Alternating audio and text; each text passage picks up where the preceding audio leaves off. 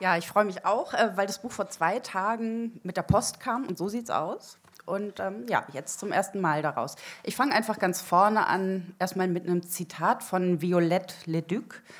Schenkt uns eure Lumpen, ihr, ihr Jahreszeiten. Wir wollen Landstreicher sein mit regenglänzenden Haaren. Willst du mit mir unter einer Böschung hausen, Isabel? Erstes Kapitel Frühling. Im Frühling helfen oft nur noch Zahlen. Statistiker verzeichnen in unseren Breitengraden im Spätfrühling und Frühsommer die meisten Selbsttötungen. Auf der Südhalbkugel, wo die Jahreszeiten um ein halbes Jahr verschoben sind, ereignen sich die meisten Suizide im Dezember. Es tut gut, das zu lesen. Es beruhigt mich, dass ich nicht einmal besonders verrückt, sondern höchstens durchschnittlich durchgedreht bin. Andere bringen sich um, ich tue das nicht. Das ist doch schon mal was, finde ich. Frühjahrsmüdigkeit, die Substantiv feminin. Geht das? Es pfeift so ein bisschen. Des Frühjahrs müde zu sein, der Müdigkeit müde zu sein, erneut dieses Leben zu führen. Alljährlicher Traum, hinter zugemauerten Fenstern zu wohnen, nicht zu wissen, dass draußen kein Schnee mehr liegt. Ich wäre gern jemand anderes, an einem anderen Ort, mit neuen Menschen und neuem Gesicht. Im Frühling würde ich gerne verschwinden. Ich wäre gern jemand, der diese Gedanken nicht kennt. Ich möchte mich gern von mir trennen, singt Hildegard Knef, und für den Fall, dass es mir diesmal gelingt, verspreche ich, dass ich nicht nach mir suchen werde. Eine Liste der Dinge, auf die ich im Frühjahr lieber verzichten will. Meine Medikamente absetzen, ein Aufenthaltsstipendium annehmen, auf Verlagssuche gehen, mich einer Hormontherapie unterziehen. Anstelle des Kurzgeschichtenbandes, den ich online bestellt habe, bekomme ich ein anderes Buch zugeschickt. Do It Yourself in Stall und Weide. Ich will das Buch behalten. Es riecht alt, nach Telekolleg und Hobbythek. Es listet auf, welches Werkzeug man braucht, um die Dinge wieder in Ordnung zu bringen. Es geht um Notfallpläne, wenn alles zusammenbricht. Und ich blättere mich durch das Kapitel Selbst ist die Frau, das einen Wegweiser durch das Chaos verspricht. Eine halbe Zipralex fällt auf den Küchenfußboden. Ich suche danach, bevor die Katze sie findet. Sie findet alles, was auf den Fußboden fällt, und nur zu diesem Zweck folgt sie mir in die Küche. Es gibt nichts, was sie nicht fressen würde. Ich habe gelesen, dass Katzen, die Alkohol trinken, nie wieder ganz nüchtern werden. Ihnen fehlt ein Enzym, über das Menschen nur durch Mutation verfügen und später google ich besoffene Katzen und Katzen auf Zipralex. Den Rest des Vormittags sehe ich mir Videos an. Ich ging, schreibt Max Frisch in Binnen oder die Reise nach Peking, ich ging in der Richtung einer Sehnsucht, die weiter nicht nennenswert ist, da sie doch wir wissen es und lächeln, alljährlich wiederkommt. Eine Sache der Jahreszeit, ein märzliches Heimweh nach neuen Menschen, denen man selber noch einmal neu wäre, sodass es sich auf wohlige Weise lohnte, zu reden, zu denken über viele Dinge, ja, sich zu begeistern. Heimweh nach ersten langen Gesprächen mit einer fremden Frau. Oh, so hinauszuwandern in eine Nacht, um keine Grenze bekümmert. Wir werden schon keine, die in uns liegt, je überspringen. Mein Therapeut sagt, Sie entkommen sich nicht. Wir wissen es und lächeln. Er kennt sich aus mit Max Frisch, er hat Rilkes Malte gelesen und weiß, was ich meine, wenn ich fürchte, dass mein Gesicht sich ablöst. Ich bin mir nicht sicher, ob darunter ein neues nachwächst und solange man mich noch ansehen kann, habe ich Sex. Oh, so hinauszuwandern in eine Nacht, um keine Grenze bekümmert. Er will mit mir über Alkohol sprechen, über Substanzmissbrauch und wieso es nicht hilft, bloß den Partner zu wechseln, um sich selbst nicht begegnen zu müssen. Wir sprechen über Heimwegsex. Sex, der den Heimweg ersetzt. Äh, ersetzt. Sex aufgrund von märzlichem Heimweh, der eigentlich Fernwehsex ist. Es ist fantastischer Sex, behaupte ich, weil er sich vor allem im Kopf abspielt. Der Körper ist kaum beteiligt daran. Ich spüre ihn kaum auch wenn ich mich dabei sehr lebendig fühle. Mein Therapeut nennt das dissoziativ, aber ich finde immer noch besser als Suizid, bloß im kleinen Tod das Sterben zu üben. Während in der dunklen Jahreszeit der Botenstoff Melatonin vorherrscht, wird mit zunehmendem Tageslicht das Serotonin hochgefahren. Durch wärmere Temperaturen weiten sich außerdem die Blutgefäße der Haut, sodass der Blutdruck leicht sinkt. Diese Umstellungen können dem Körper zu schaffen, äh, zu schaffen machen. Der Betroffene ist abgeschlagen, vielleicht auch gereizt und leidet eventuell unter Schwindel und Kreislaufproblemen. Der Frühling, der Faktor des sich verändernden Lebens, kann eine tiefe Verunsicherung auslösen. Generell kommt im Frühjahr eine gewisse Unruhe in alle Systeme. Das kann eine Rolle spielen bei der Auslösung von Symptomen. Alle möglichen Formen von psychischen Störungen können in dieser Zeit begünstigt auftreten. Es tut gut, das zu lesen. Der Mann, mit dem ich mich treffe, ist bloß ein Symptom. Er kommt jedes Jahr im, er kommt jedes Jahr im Frühling. Er ist ein Buchmessenmann. Und mich beruhigt der Gedanke, dass meine Sehnsucht nach ihm rein enzymatisch ist, eine Störung im System, ein Missverhältnis von Neurotransmittern. Ich glaube gern an Biochemie. Die Unruhe verfolgt mich auch nachts. Vadim und ich haben die Decke geteilt, wir schlafen getrennt, seit es wärmer geworden ist, jeder auf seiner Seite des Bettes. Die Nächte sind anstrengend, weil ich so schwitze und selbst die halbe Decke ist noch zu dick. Ich wache auf, weil ich friere, ich bin nass und habe das Bett durchgeschwitzt. Jede Nacht verliere ich drei Liter Schweiß, eine Nebenwirkung von Cipralex, und am Morgen kann ich mich selbst nicht mehr riechen. Ich stinke wie Abfall. Selbst die Katze weicht vor mir zurück. Ich bleibe im Bett liegen, bis Vadim die Wohnung verlassen hat, renne zur Dusche und habe das Gefühl zu ersticken. Tagsüber lagere ich Wasser ein. Der Buchmessenmann hat etwas Übergewicht. Selbst seine Ohrläppchen sind fleischig. Seine Nase ist groß und ich stelle mir vor, wie Ohren und Nase im Alter noch wachsen werden. Er hat jetzt silbernes Haar an den Schläfen und ich sage zu ihm, was für ein schöner alter Mann er werden wird. Meinst du das ernst? fragt er und ich nicke. Er kann werden, was er will in meiner Vorstellung von unserer Liebesgeschichte, er kann werden, was ich will, weil unsere Liebesgeschichte nur eine Vorstellung ist. Einmal im Jahr treffen wir uns. Dann wird er real und das hilft mir dabei, mich daran zu erinnern, dass ich ihn in Wirklichkeit gar nicht will. Mein Therapeut fragt, waren Sie jemals glücklich mit ihm? Ich muss kurz nachdenken. Glücklich war ich immer erst hinterher, wenn er wieder gefahren war und schrieb, er wäre gern noch geblieben. Ich gehe zum Arzt, ich brauche ein neues Medikament. Es gibt nichts, was ich nicht schlucken würde, aber wir bleiben bei Cipralex, weil es nicht fruchtschädigend ist. Oder verhüten Sie wieder, fragt der Arzt und schlägt vor, dass wir die Dosis erhöhen. Dann sehen wir weiter. In sechs Wochen soll ich wiederkommen. Heute ist der 8. Mai. Es ist immer der 8. Mai, wenn ich in der Akutsprechstunde sitze und langsam glaube ich nicht mehr an Zufälle. Ich glaube an Statistiken. Dass auch der 8. Mai bloß ein Mittelwert ist. Ein berechenbares Datum ohne Symbolik, an dem der Durchschnittsirre kapituliert. Mein Therapeut denkt, dass meine Krise auch eine Schreibkrise ist. Wer schreibt, muss seinen Körper nicht spüren. Auch Schreiben sei dissoziativ. Und ich behaupte, dass ich längst weiterarbeite an einer Art Liebesgeschichte, die allerdings nie veröffentlicht wird. Es geht um schlechten Sex mit einem hässlichen Mann, den ich mir hässlich und schlecht schreibe, um es etwas besser zu machen, dass er bloß eine Vorstellung ist, die nie real werden wird. Ich schreibe in der ersten Person, aber auch ich ist nur ein zweckmäßiges Wort für jemanden, den es nicht wirklich gibt schreibt Virginia Woolf. Und wenn ich die Kontrolle verliere, schreibe ich, dann geschieht das bloß, weil ich es so will. Ich soll auf meine Bedürfnisse achten, sagt mein Therapeut. Nicht nur in Routinen verharren. Aber dann sitze ich doch wieder am Schreibtisch, sehe mir Katzenvideos an und gucke in mein E-Mail-Postfach.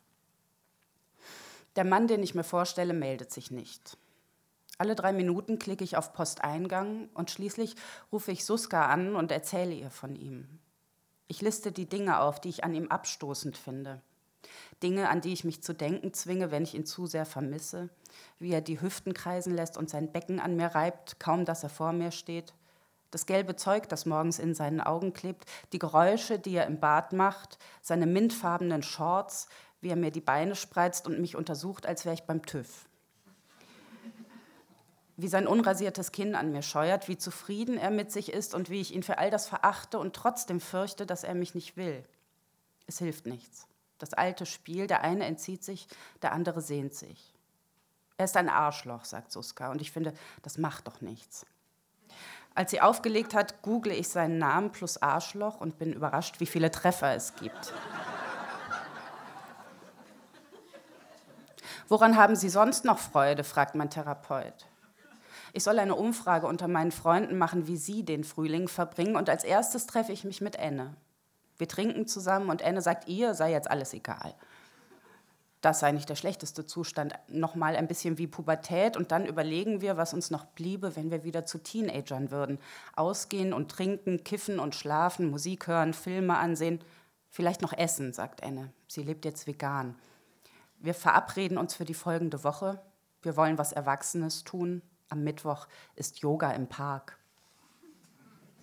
Ich versuche es mit Pornos. Es gehe um Lustgewinn, sagt mein Therapeut, der sicherlich etwas anderes meint. Meistens ahne ich schon nach ein paar Szenen, dass ich nicht bis zum Cumshot durchhalten werde. Ich schalte den Ton aus, spule zu den Stellungswechseln vor, sehe mir an, wie er an ihr zu spielen beginnt. Ihr Geschlechtsteil ist ledrig, schmallippig, kein bisschen rot, kein bisschen erregt, nur das Intimpiercing glänzt. Das Telefon klingelt und meine Mutter ist dran. Sie haben einen neuen Trockner gekauft. Der letzte hat 22 Jahre gehalten. Es könne sein, sagt sie, dass dieser Trockner sie überlebt. Ich rechne nach und vielleicht hat sie recht, sie könnten vor einem Trockner sterben. Ich bin wütend, wieso kauft ihr nichts Billiges? Ich will diesen Trockner nicht erben. Als ich 15 war, nahm meine Mutter mich mit zu ihrer Frauenärztin. Sie war kaum älter als ich heute. Damals sollte ich die Pille bekommen und auf dem Weg zur Praxis erzählte sie mir, dass sie langsam graue Schamhaare kriege. Das sei ein Schock für sie gewesen, zu realisieren, dass auch die Körperhaare sich grau färbten. Ich hielt mir die Ohren zu, ich wollte nichts davon hören. Und meine Mutter schwärmte von ihrer Frauenärztin, die ihr den Tipp gegeben habe, es wie die jungen Mädchen zu machen und sich das Schamhaar einfach abzurasieren. Im Lexikon der Filmbegriffe steht zum Lemma Cumshot.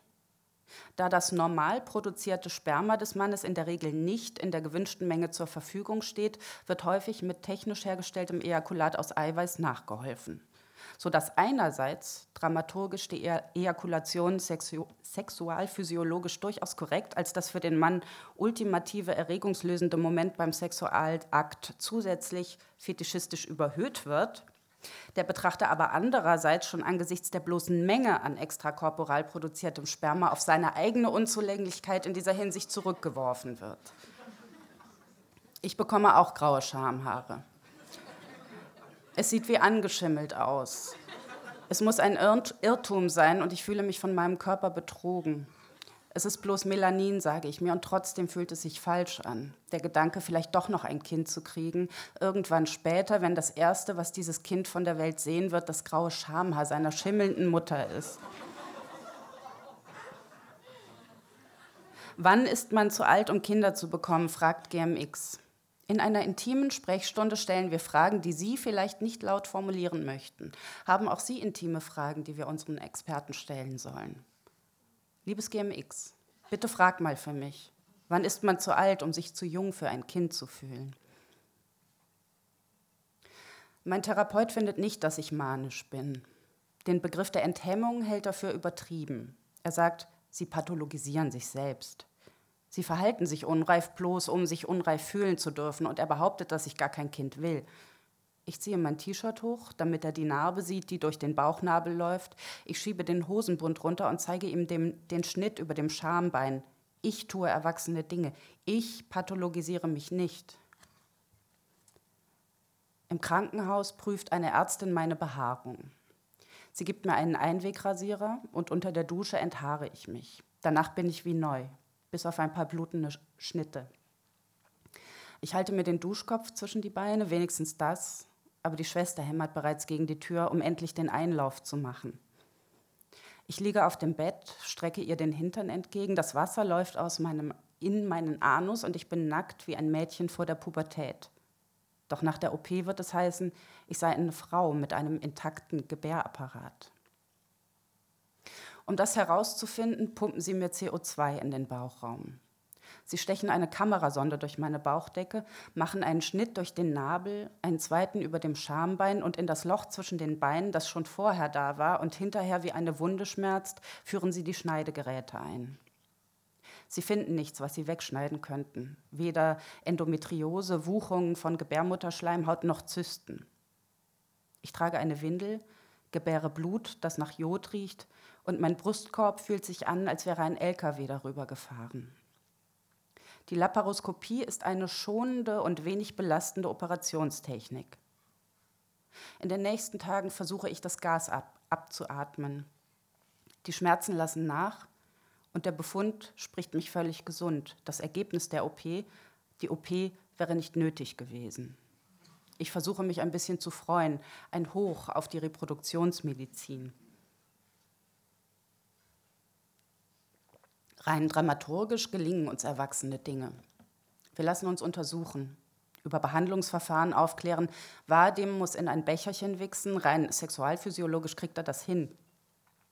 Es gäbe Möglichkeiten, das Sperma technisch aufzubereiten und mich vorab zu stimulieren, doch was wie im Porno klingt, meint nur die täglichen Spritzen.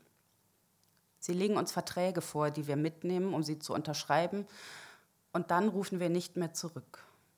Stattdessen verreisen wir. Wir lassen uns impfen.